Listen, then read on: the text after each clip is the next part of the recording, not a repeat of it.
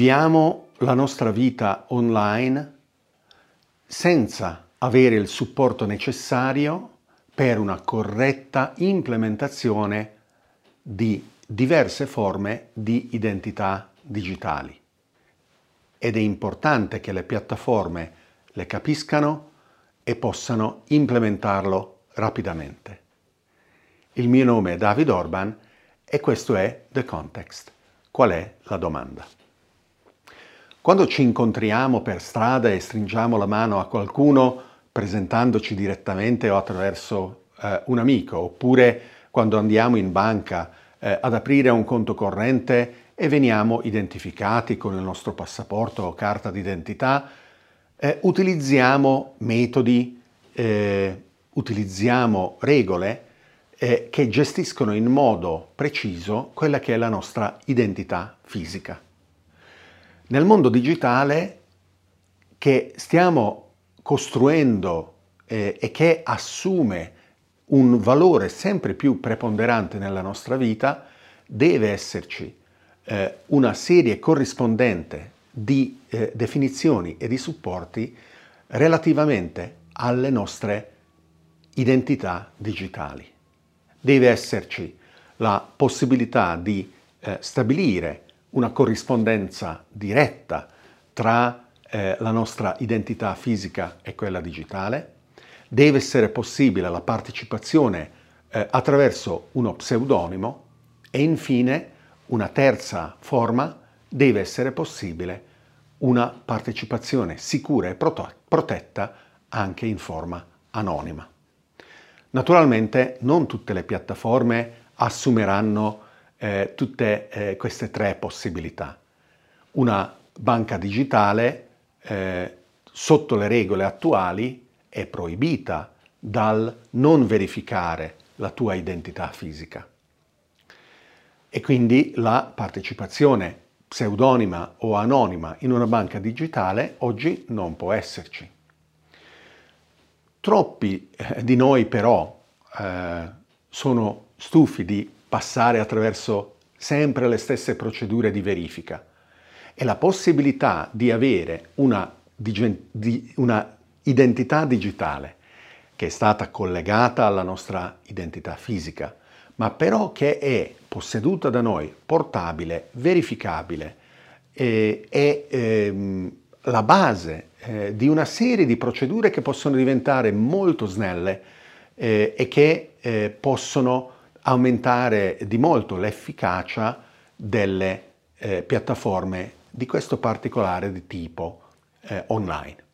Un altro aspetto importantissimo è che in base alle regole attuali ci sono centinaia di milioni o addirittura miliardi di persone che non possono partecipare a importanti eh, attività online proprio perché non posseggono i requisiti eh, non hanno per esempio un documento d'identità eh, da poter eh, inviare con eh, la fotografia eh, per essere verificati online.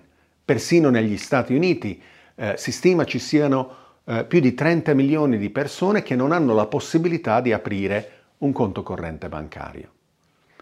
E c'è un progetto, Proof of Humanity, molto interessante, che eh, collega la tua eh, identità eh, verificata da altre persone già verificate non al documento d'identità emesso da uno Stato-nazione particolare, il tuo passaporto, ma eh, ad un indirizzo eh, Ethereum.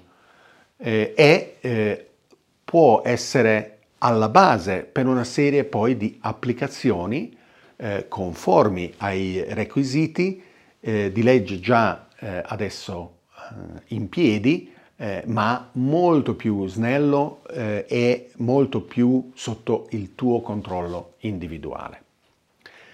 La partecipazione pseudonima è facile da capire. Eh, io potrei avere interesse ad essere riconosciuto con il mio nome eh, quando commento su, per esempio, LinkedIn, eh, sui post del brand del mio datore di lavoro oppure altri brand all'interno dell'ecosistema.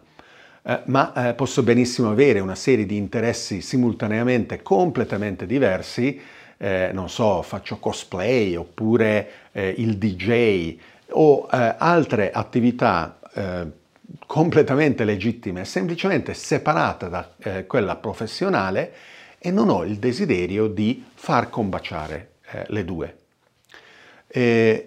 I termini di servizio di Facebook oggi escludono questo. È richiesto che tu utilizzi come nome del tuo account il nome che appare sul tuo documento di identità.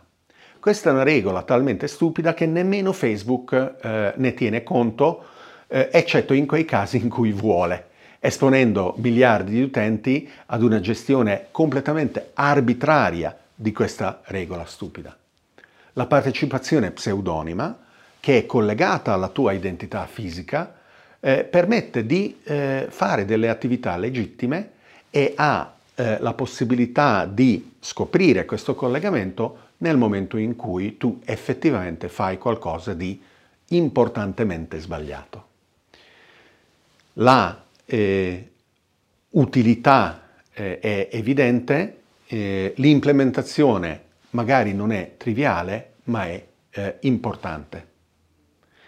La terza è forse quella più delicata, la partecipazione anonima eh, potrebbe essere vista come qualcosa di eh, inutile da molti. È facile eh, l'affermazione eh, a cosa serve, io non ho niente da nascondere. Ebbene, per tantissime persone non è affatto così. Eh, può essere addirittura un'esigenza eh, esistenziale quello di poter essere anonimi online. E I rapporti di eh, coppia eh, tra persone dello stesso sesso eh, all'interno dell'Unione Europea, per esempio, sono protetti.